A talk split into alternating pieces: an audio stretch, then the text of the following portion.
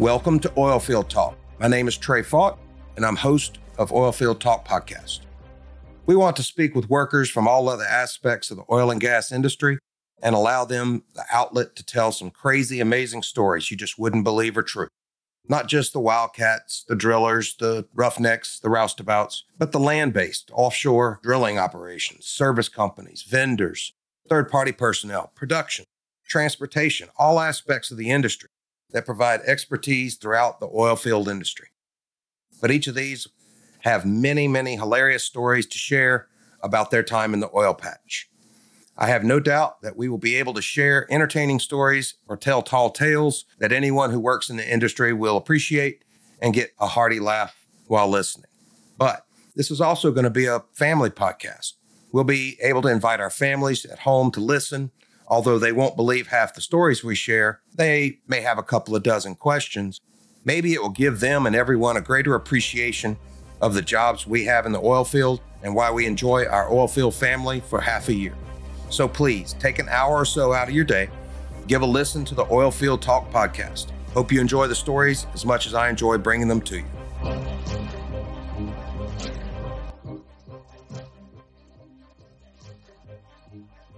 Welcome to Oilfield Talk. I'm Trae Faught, sitting in Katy, Texas, with Mr. Dan Morrison. Yes.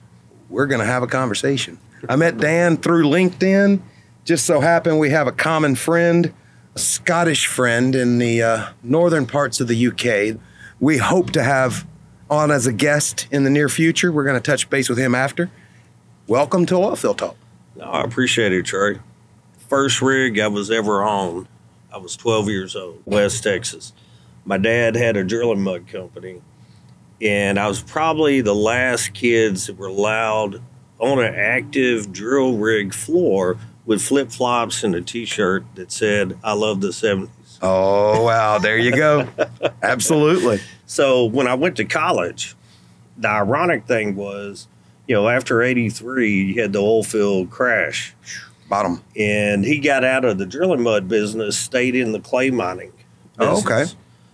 But when I went to school at UT as a chemical engineer, he would say, son, you, you can major in whatever you want, but just don't major in psychology or be a petroleum engineer. one of the So, two. Don't so I got as close as possible to be a petroleum engineer. I was a chemical engineer. So when I graduated, I told my father I was going to work for one of the major service companies.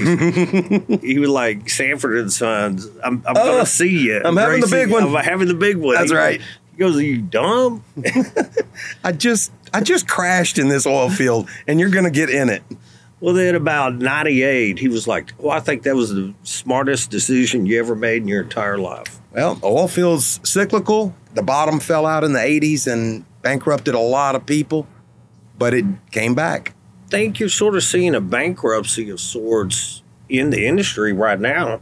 Oh, we have but it's been. a it's not a bankruptcy on a financial terms. It's a bankruptcy in confidence. I mean, you look at uh, Texas A and M, probably one of the most renowned universities in the world uh, for their expertise. And I know I'm a Longhorns. All Don't right. burn me. but at the same time, they're having to close schools because there's a lack of participation because people don't think there's a future in it oh, wow. In the petroleum. in the petroleum world. Oh, I didn't know that. And analogous, that's a big word. There you go. That's that $4 word we just talked about. Analogous to the, the mid 80s when you didn't have a lot of engineers going into petroleum engineering. And we know when that's going to actually create a big problem. It's not today. It, but it will turn. 10 years from now, when there's no engineers that came out and don't have any experience, we're going to be in a bind. I remember one time we had a global meeting of all the global managers, and I was sitting in this room in in Houston down on I ten, and HR came in and they said, "Everybody stand up. If you're over sixty five, sit down. If you're over sixty, did that exercise." When they got to forty, there was about three of us standing in the room. Right. They got to 35. I was the only person. I turned to my boss, who was VP at that time. You've probably seen him on Cramer and CNBC. But he, I turned to him. I said, "See, I don't have to. I, I don't have to win. I just have to wait 10 years for y'all to die That's off right. or retire." and I'll be in control. No, you're absolutely right. and right. they called it the big crew change. Yep, Well, you're having a second big crew change that's evolving absolutely. from the political discord and Oh, I didn't think about that environmental policies that are coming down. That's why people You are not what? going That's- into these majors. You're right. they're being told that you're not going to have hydrocarbons. Yeah, we're going to get rid of that in 80 years. 35. Yeah. 2035, we're going to be carbon neutral. 2050, and nobody's going to be, you know, needing any of that petroleum stuff. We don't need that black stuff out of the ground. And it is not so not true. Of course. We're creating a deficit that's unnecessary. Well, it'll be people- unsustainable. I mean, it's impossible. Absolutely. And although some of the uh, talking points want to make green and electric and everything, you know, perfect, it's not. I mean, the energy has to come from somewhere, and There's no functional path forward other than through natural gas. absolutely and LNG. And whether you agree with climate change or you don't, there are certainties that are coming into our industry that everybody's having to structure their companies around. Certified natural They're gas, making big adjustments re- now. reduction of flaring, We're- we just methane mitigation. we just had an These LNG are- that adjusted their their plan. You know, they that, that port facility um, in Lake Charles or outside of Lake Charles, they were supposed to to do a certain amount. They had a plan, and they have augmented it. They've adjusted it. Yeah. So it's part of that same green changes that is forcing some big. Well, I mean, uh, green's a funny word. I, I teach a lot of classes in the past at some of the universities, extension programs, graduate schools. I'll come in and give, and I always start off with the example of, you know, when I ask the class, when did they first discover oil? And, you know, everybody scratches around, starts taking guesses, but you get back into the 1860s, and Colonel Drake discovered the first oil well. And what was significant about that? Well, it kicked off the first oil boom. And what's significant about that in the 1860s? Well, there was no cars. right. What did it put out of business? It put the uh, the whaling oil That's right. business out of it put the whaling industry out of business. Yep. So Because that was the fuel oil for the lamps. technically oil was the first green fuel. now flash forward Right. and you know you don't got Model Ts, but you got running around. And I know I'm not supposed to mention product names, No, I get it. I can always beep that out. But electric cars, you know. but you got electric cars. Where's that electricity come from? Natural gas. Yeah, they forget that. I mean, And so natural gas is probably the greenest fuel we have. The problem with natural gas is one molecule of natural gas is 70 times more uh, potent than a molecule of CO2 on an as measured time basis. okay. Now, uh, CO2 doesn't break down, methane can degrade into other molecules at a faster rate, so that potency reduces over time. But as long as everybody's playing off the same rules, you can have functional investment into the energy infrastructure and the business. But the dynamics right now are making it so difficult. And nobody wants to put money into it. and it, it's it's not about being green or not green. It's about do you want insurance to back your project or do you want funding? You got funding and you don't have insurance. You don't got You don't funding. have a project, right? You don't have a project. So it's not about being green or not being green and believing in it. It's reality right now with the companies around the world. So if I'm hearing this, basically they've lost the the uh, faith. I guess they, they've lost the faith in return in investments. Oh, the investment community. I mean, is it the investments that are that are not willing to put Yes. in because they think it's going to disappear? Well, it's not only the investment; it's the risk markets. I mean, you you've had some of the major players. I won't name names, Right. but if you had to name the top three uh, risk underwriters, basically Ah, okay. said they're exiting the hydrocarbon markets. okay, so but if they get out, then there's. flash forward, I got you. conflict in Ukraine. Right. Now you had to have everybody pivot, and they're realizing that's not realistic. And I think it's it, this is a story of polar extremes, but the reality is in the middle. And the market's having to reconcile that and come to the middle and realize yes, do we want to have carbon objectives down the road? I think most of your major operators and players agree with that. But to get there, natural gas is the only option. Yeah, I, I mean, I mean, definitely. nuclear's outside. Oh, it's a great possibility, but there's so much There's a hoodoo lot. about it. You know, I, People don't want Well, it. my father's probably one of the biggest green fanatics in the world, and smart guy. Used to own a drilling mud. He calls me up and goes, "Well, oil and gas be out of the business in 50 years." I said, "How do you figure?" He goes, "Oh, they're going to come out with fusion." I'm like, even if they came out with fusion next year, hmm. and in the U.S., we dropped all hydrocarbon production for power right. to shift to fusion, we're not going to put fusion in the developing parts of the world. You're not going to have it in all the parts of Africa who are not even on fossil fuels. They're burning Wood. wood They're cutting trees. for heat and cooking. When I go to some of these conferences internationally, and I'm speaking, you know, last year at the World Energy Capital Assembly, and we had a whole special session on Africa and how important it was going to play into future world energy needs. It's like we don't even if you don't have electricity, you that means you don't even have access to clean water.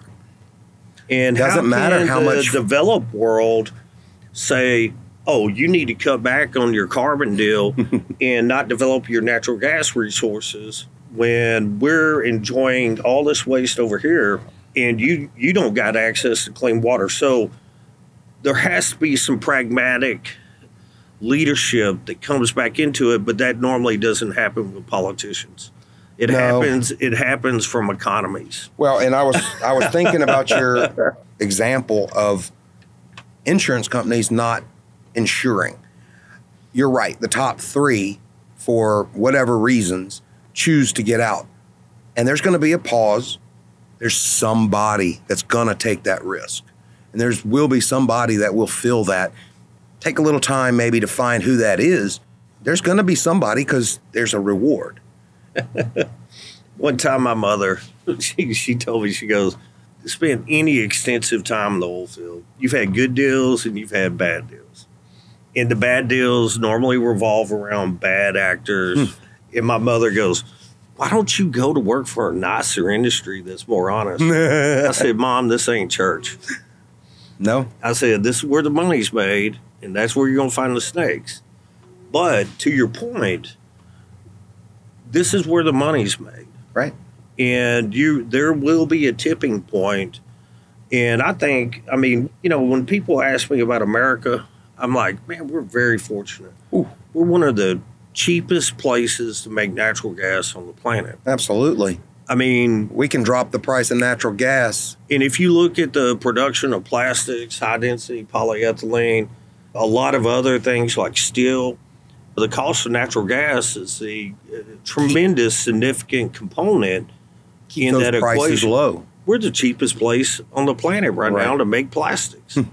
Why do you think there's, you know, didn't over the that. past five to 10 years of not only an expansion of the LNG facilities along the Texas Gulf Coast or the Gulf Coast in general, All right.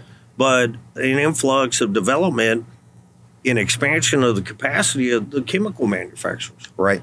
And I live in the chemical corridor on the along the Mississippi. So they make that stuff up and down the river. You know what's funny about Mississippi and Louisiana?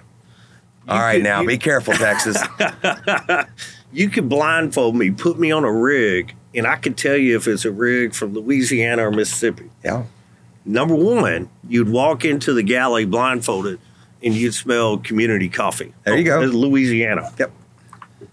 Give me a glass of tea. Oh, it's sweet tea. No, that's Mississippi. Take the blindfold off. It'd be chicken fried steak and white gravy from Mississippi. And it'd be hamburger steak and brown gravy from Louisiana.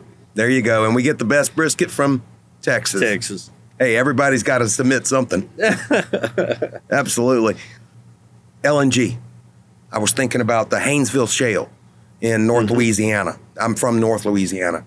And when that was discovered and started to be uh, brought online, I was there. a lot of people, I, my, I have family that had land that was leased that had gas under it and all that kind of stuff. Huge tracks. Crazy times for it land was prices. insane. I Uh, watched. an acre was going what twenty one thousand an acre leasing. I have no idea what the numbers were. They were out the box. No, they were they were over in excess of twenty one thousand an acre. Wow. And they poked holes all over the place. And what happened? What what did they end up doing? They drove the price they drove the price of natural gas so far down that they had to I mean they pulled not pulled stakes, but they slowed down. They slowed down. But it's there. It's always there. That's it. It's That's still like there. Every salt dome in the Gulf of Mexico. Name me a salt dome they stopped drilling around. You got a natural trapping structure, or you got a, a natural source. It's not that you stop producing hydrocarbons. It's just uneconomic right. at the point that you're producing them. The Haynesville, well, you're talking some very deep wells, uh, super high pressures. You were talking uh, leasing rates at the time, twenty-one thousand an acre. So if you got a thousand acres, you're tying up on a well Right. to produce one horizontal. I mean, how many millions of dollars? Ooh. It's one, or so that's a third of the cost Right. another 10 million to drill a well, another Became 8 million, uneconomical. 8 million to frack it, it gets uneconomical. Yep. And the infrastructure, they still And- but that's the cool thing about the oil and gas industry. we reinvent ourselves. We we've learned how to take that cost down. and well, we've done that I mean, the Barnett Shale. Look at Mitchell. Right. Before then, to drill a horizontal well and frack it was uneconomic with all the people out there. As they started drilling horizontal, guess what happened? You had all these tier two, tier three service companies emerge in directional drilling and drove the price down. Right. And it, I, I remember when uh, the Eagle Eagle Ford started. I mean, we were looking at 18 to 23 million per well. Now we're drilling these horizontals down there. Uh, they're being drilled in what 12 days. I know they're fast. I've never worked uh 12 days. Yep. And instead of 23 million, they're down to like 6.5 to 7 million and they're sitting there moving in rigs. development costs. right. And that's that's what drives. So it's technology is driving it too. There's going to come out with a technology that drives the call slower. That's why you see it used to be single well pads. Now you got multi well Absolutely. Yeah. They just run them. and you're fracking 12 to 15 stages a day. and some it crazy used technology. to be that you know you frack one stage, you move to the next well, you frack another Right. the oil field reinvents itself. Every time they say it's dead, it ain't dead. Just wait. It Somebody's going to come up with another way to do it. It actually prospers in the pain points. Well, look what happened in the last 10 years. Uh, 2014, 15, when the bottom fell out, you thought the 80s was bad. This was three times, four times worse. No, I disagree. really? Okay. The worst time was during COVID when Oh, the well, price of give oil you that. went to zero. I'll give you that. And I got a satellite photo of a big fracturing service company I used to work for back in my band camp days. and I'm like, every day I'm like trying to count how many pump trucks they had stacked out there. Ooh. I mean, we probably saw a 50% reduction in the service company out Oh. there. Absolutely. And the people left the industry. There's people And not nev- coming never back. going to return. They're not going to come back. Now you got the the issue with the colleges. Now you got the issue with people going, I don't want to come back and work in an industry. I Don't want to work in oil or don't want to you work. know, I love the money. yeah. I don't mind making the sacrifice, but when the bad kind times come, man, your family's left Suffers. there suffering. I've had many friends that, you know, when they went home and they they find something. They have to change their standard standard of living. They adjust their you know lifestyle, and then when that cycle, cycle comes back up and they get the call, come back, they're like, I'm just going to keep you know hauling logs or working my dozer or whatever they shifted to Yeah. because they're not willing to risk, and I don't blame them. I really don't. How, how- how But can you? We're going to have to have manpower. We're going to It's have to coming. have the We, experience. we got a tidal wave. It's sort of like being in a tsunami. Everybody's on the beach right now in shells. the water's gone out. the waves coming. Yeah. And they're like, well, I wish the price of natural. Gas I said, look, we're we're fixing to see an event where you know we're worried about two to three dollar natural gas. Man, I remember when the price of oil get touched. Uh, what was it, seven dollars? Back in 1998, and somebody acquired a ma- another major company, one major oil company. Oh, oh yes, another. yes, We won't name names. yes. But you got these, have a hyphen you got these them, I think. watershed events to where, you know, we're not going to see seven dollar oil again. Did we see it during COVID? Yes, for a day, but Right. that was a trading glitch. But you're not going to see seven dollar oil again. Nope. Well, we're coming to the point where through LNG export, I mean, we're exporting uh, what close to 13 BCF of gas a day. uh, we're exporting close to six to seven BCF through pipelines through Mexico. Right. Natural gas is the fuel of the future, but it's about to get very costly. Okay. I mean, what is the price of natural gas in Europe today? I have no idea. It's north of thirty dollars. I Oh, know gosh. that. But here in the U.S., we're at what two dollars and ninety cents. All right. We're very fortunate to have this energy source. We have this infrastructure. What we need is uh, the politicians to stop being politicians and start looking at the fortune of our country going forward and the people there Right. we want to impact global change on environment, man, be the leaders. We can do Don't it. be the leaders in wind. Right. Be the leaders in natural gas because that's the bridge fuel. Yeah. Realistically, that's the direction it will end up going. They're already proving out the others that are not quite as. And I'm not I'm Efficient, not guess. against wind. I'm not against. No, I agree. solar. Not against electric cars. I'm just common sense, pragmatic person. And which one's going to get us to where we want to go, and which one's achievable. There you go. I mean, don't go, you know, Don't try to reinvent something. don't go sparring windmills because you're going to practice for the future. Right.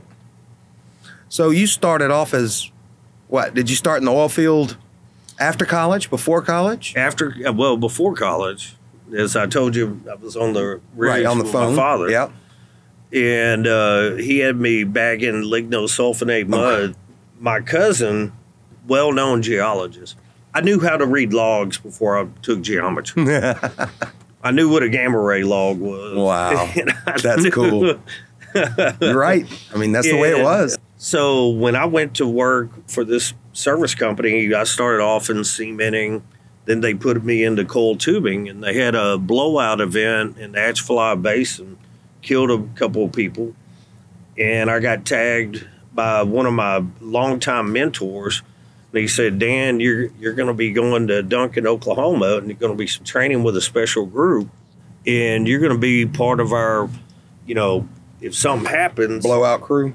you're the guy that gets sent out there. Oh wow. So I got on the cleanup crew. Oh wow. And so it, it was an adventure I from it there. was. I mean, I get a call in the morning. Oh, we blew out coil tube in a quarter mile in the air on a H2S well and closed in the BOPs, 20K BOPs, working pressure 15. But the shut-in pressure at time was 17. right. so It's a little hot. So, so what do you do from that point on? You know, and I don't have a clue. I and- mean, and so I got to live an entire adventure wow. doing stuff like that. Looking back, I'm like, oh my gosh, that's crazy. We did But some crazy things back then. Were but I would not learn. ha- I will not would never wish to change that. And that's where we met my common friend John. Okay. And me and John, we go back.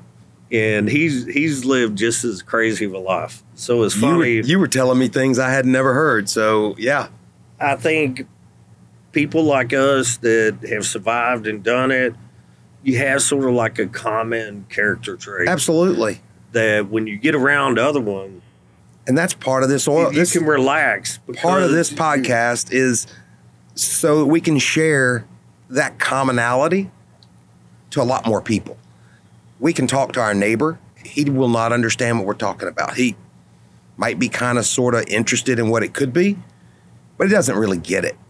When you've been in the oil field and you start talking oil field, then that conversation gets real. Yeah. I mean, you can't describe it to anybody. It's a brotherhood. It's a brotherhood. But when you know it, you know it. And I'm offshore. I've whole- been offshore my whole life. I've never worked land based. You've done more Both. land, right? no, no, no. Oh, I you done both? deep water. Oh, okay. I've done digital twins for some of the deepest, highest pressure wells Well, there you ever go. done in the world. And what are you doing now? Well, that that's a, a unique story. But let me say this before we get off into that. All right. My old boss told me, he says, You'll know it when you made it in this business because people will call you in the middle of the night and you have no economic interest in what they're doing, but they will still seek out your advice. I You're still- there? I, uh, well, I got a call the other two nights ago from India, and the guy's like, "Man, we don't have the cutters on our BOPs."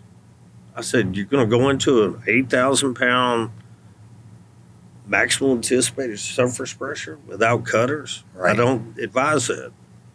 And I'm not an advisor. Right. This is friend to friend, and he's like, you know, calling. What do I do? Yeah. You know, check base, and I'm like, dude, you got to stand up. You got to say no. Just say no. Exactly. well, I won't get paid.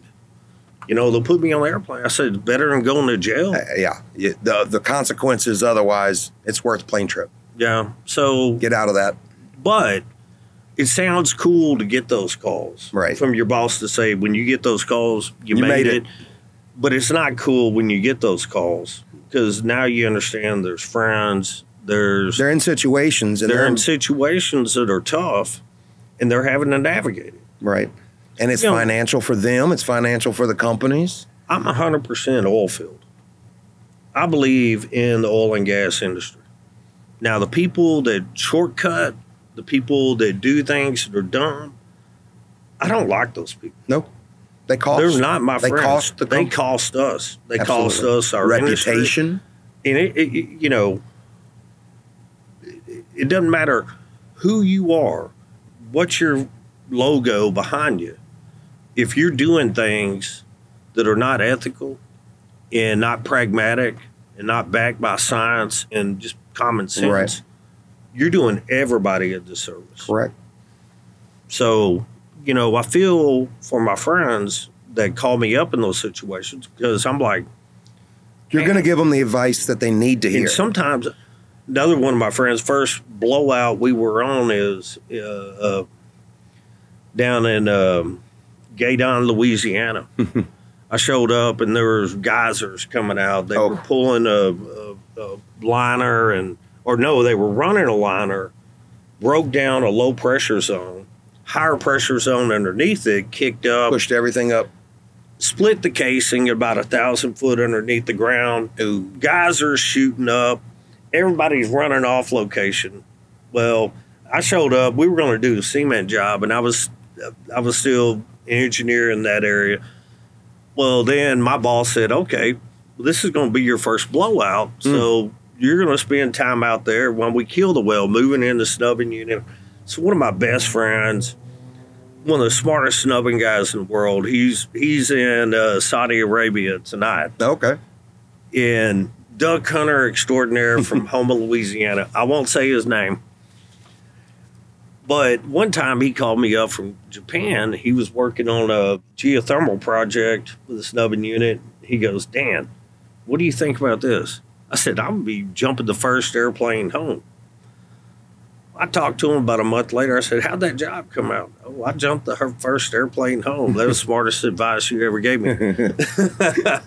Sometimes they just need to hear it from somebody else. They know but it. sometimes you're dealing with friends that are stuck in situations Yeah. financially, they need that paycheck. Correct.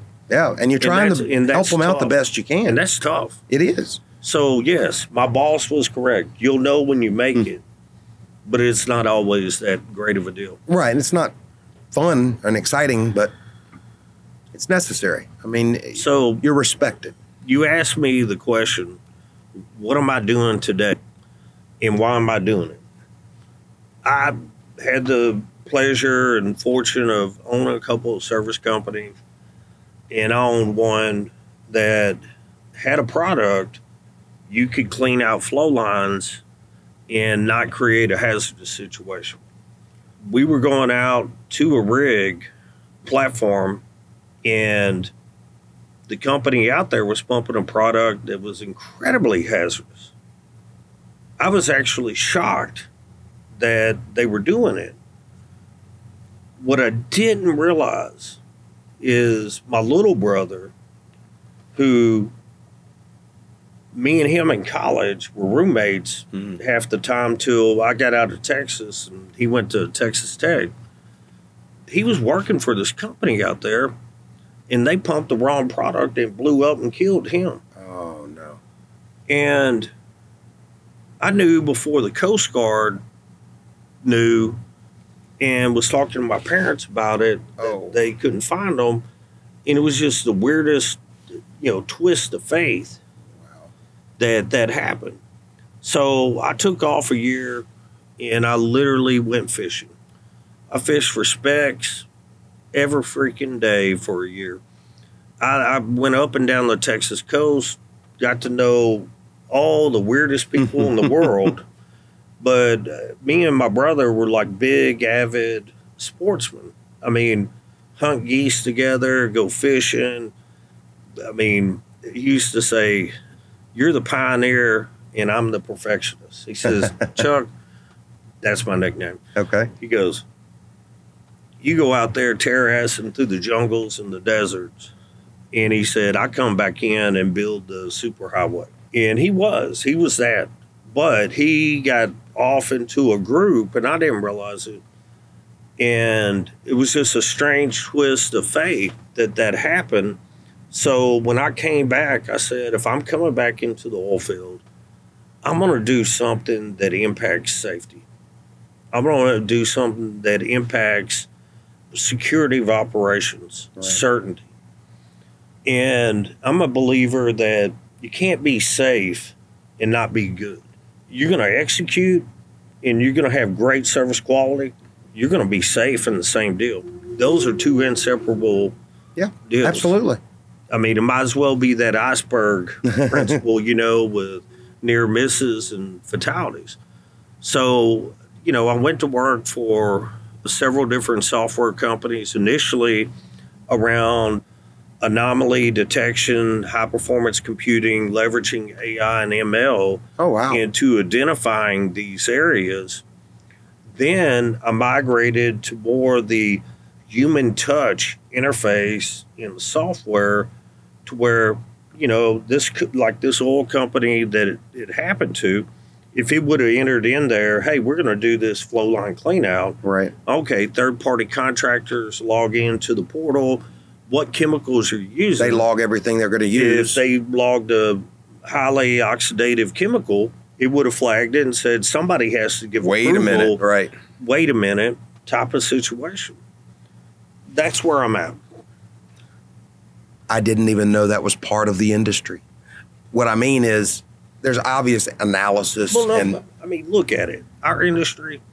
First of all, this is the funny thing. I work in software, and they think they invented digital twin. and I'm like laughing at them. I'm going, we've had digital twins since the 70s. What are you talking about? I said, what the hell? When you drill a well, You don't get to go down there and see what it looks like. Right. What do you got? Logs. Yep. You got seismic.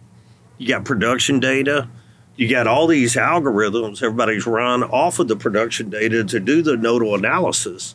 To make a We, decision. we were doing digital twins way before y'all, right. They've just created faster ways and but they think digital twins is a 3D model that shows something on there that's fancy. It looks good.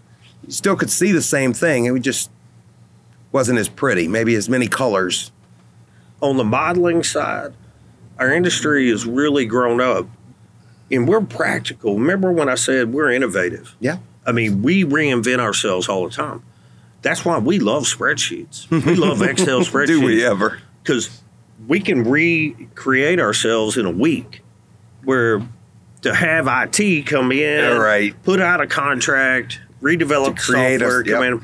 Even with agile and all that, let's don't get off into that. I'm still hardcore oil and gas guy. Even, uh, but we're getting to the point with Excel spreadsheets that, man, it used to, you had an asset team back in the old days, you might drill 20 wells a year. That was a busy year. Or 40. Oh, it was real busy. Right. Now some of these asset teams are drilling 300 wells. You can't keep track of that in Excel. No. And you got so many vendors. COVID came around, and I, I could see a substantial difference in our industry. Before COVID, we were still set in our old ways. Yes. After COVID, people woke up and realized It's a different way to do things. hey, you got to learn to work from afar. Yeah. To learn to work from afar effectively, you need to have digital systems that support that. Absolutely. And look, And now you got certified natural gas coming. you got all these. I mean, if you want to own an asset in New York, let's say you can go get financing for a small boutique field, which is tough nowadays. Now you got to have 100,000 plus acre fields to get financing. You're going to go finance something for 10 to 15,000 acres. Good good luck, man. Can't it's find tough it. Tough challenge. But you're going to develop this field. There's not going to be any digital infrastructure. It's all going to be paper files in a file room right. and Excel spreadsheets. Those days are gone. no, not anymore. So there's a digital transformation process that's taking place in the oil field. And again, we're inventive. I think this is going to lead to even more innovations. Nobody saw Mitchell coming out of that deal with the Barnett Shale. that was out of left field. I think we're going to see some couple other type of innovation techniques, mostly around refracturing. You got a well, They know there's oil down there. you've only you've only produced so many of the hydrocarbons out of it. Right. You know the frac the initial frac job was probably poorly planned because you got diminished returns Mhm. compared to the average. It's going to be how do I re-stimulate that well? I think they're going back now and doing some older wells that they They've been doing it Exactly. for forever. Look, go back in time. Let's go back to the DJ Basin, San Juan Basin. Some of those vertical wells, how many times were they fracked in their career? over and over. 10 to 12 times. Okay. Yeah, you didn't get 100% of the initial production, but you got 60 to 70. But they're also going back in and doing horizontal. They're going back You in can with the new re- technology re-lateral. and they're finding, hey, we found oil, but look what else is here, or look, we didn't see this before because, like you were saying, the new technology. if you ever read the book, The Big Rich, by Bryan Burrough, it's about the four wealthiest independent oil and gas guys. I think it was uh, Hunt, Cullen, who was, you know, uh, University of Houston fame, Murchison, and Richardson. Now, Murchison's famous because he started the Cowboys. Okay, I didn't know that. Sid Richardson's famous because he ultimately his nephews became Bass, the Bass Oil Company. Well, Richardson and Bass were from my hometown Hmm. in Athens. It's a tiny little town with funny water. a lot of smart people came out. Right. Not me. Oh, come on now. now we're not going down that not road. my brother. well, we're not going down that road. We know how smart he was. He was going to build it. You were just Yeah, going to find know, the path. Exactly. they asked Cullen, they were like, you know, what was your secret? He was like, well, if you want to find oil, go find it where it's already been found. He drilled deeper. Exactly right. And There's still other It- levels below. we've been doing that. What do you think the shale revolution It was absolutely We, we went from the source, uh, I mean, to the reservoir rocks oil. Yep. down to the source rocks. Yeah. It's crazy, isn't it? And what else are we going to invent next? What are we going to find next? I think the next thing is going to be around logging technologies and tracking the hydrocarbon system, how it communicates. Now, on an offshoot deal, I think the other big, super major innovations going to come around produced water. How do we take produced water and make it potable so we can use it oh. for agricultural Okay. There's going to be technology that brings that. Now, the other one, the third one, is going to be carbon sequestration, Yes. capturing CO2. I mean, I can't name names, Right. but it's why everybody's acquiring who they're acquiring Yeah. and Well- where they're acquiring them to make blue hydrogen and capture CO2. Right. They're doing some testing around my neighborhood in my general area of South Louisiana that has got a lot of people's attention. Yeah. And it has to do exactly with that carbon and, it- and it's pragmatic in the sense that injecting CO2, we've been doing that as an industry for what, 40, Right. 40 50 Pressure years. formations and yeah. I mean, CO2, re-inject it back. EOR, EOR recovery. You know, you inject CO2, you reduce the viscosity of the oil, Mhm.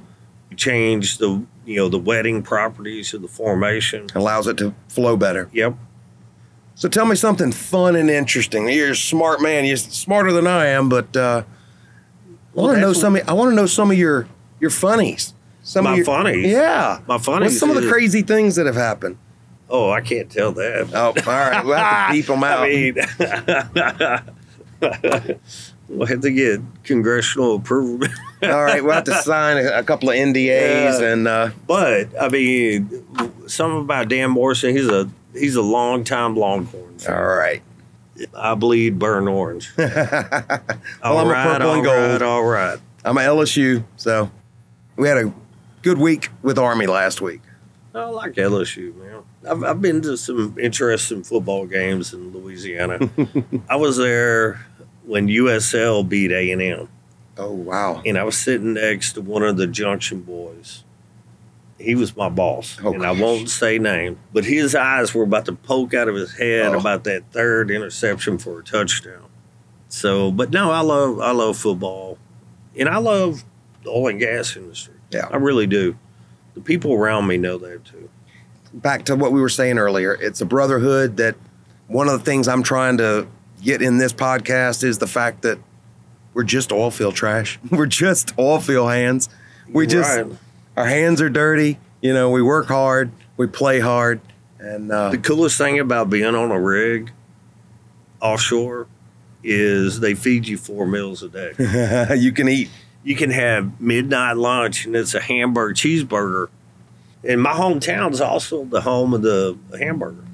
The home of the hamburger. Home of the hamburger, two of the wealthiest independent oil and gas guys. Last place they made TV sets in America, Curtis Mathes. Oh wow! I would I would get some water from Athens. Right, I need to stop by there and get something to drink. probably the all right probably the funniest thing is my wife let's just say that i worked for a red company Okay. My wife worked for the blue company Okay. and on our first date we didn't know that what do you do for a living? it, it- that's what she said and i told her she started laughing and i was like what you think i'm a nerd and she goes no I, I do the same thing. I, said, I said, which one of my friends put you up to this? You you knew you were set up, I knew I was set up, but it was a blind date. It was a blind date. Wow. That was funny. Well, I hope to have her on one day. Oh, I hope she comes on too. I think Uh, it'll be awesome. Sounds good. We're gonna wrap it up, brother. It's uh 47 minutes into it. Thank you very much. You have a great evening. You too. Appreciate it.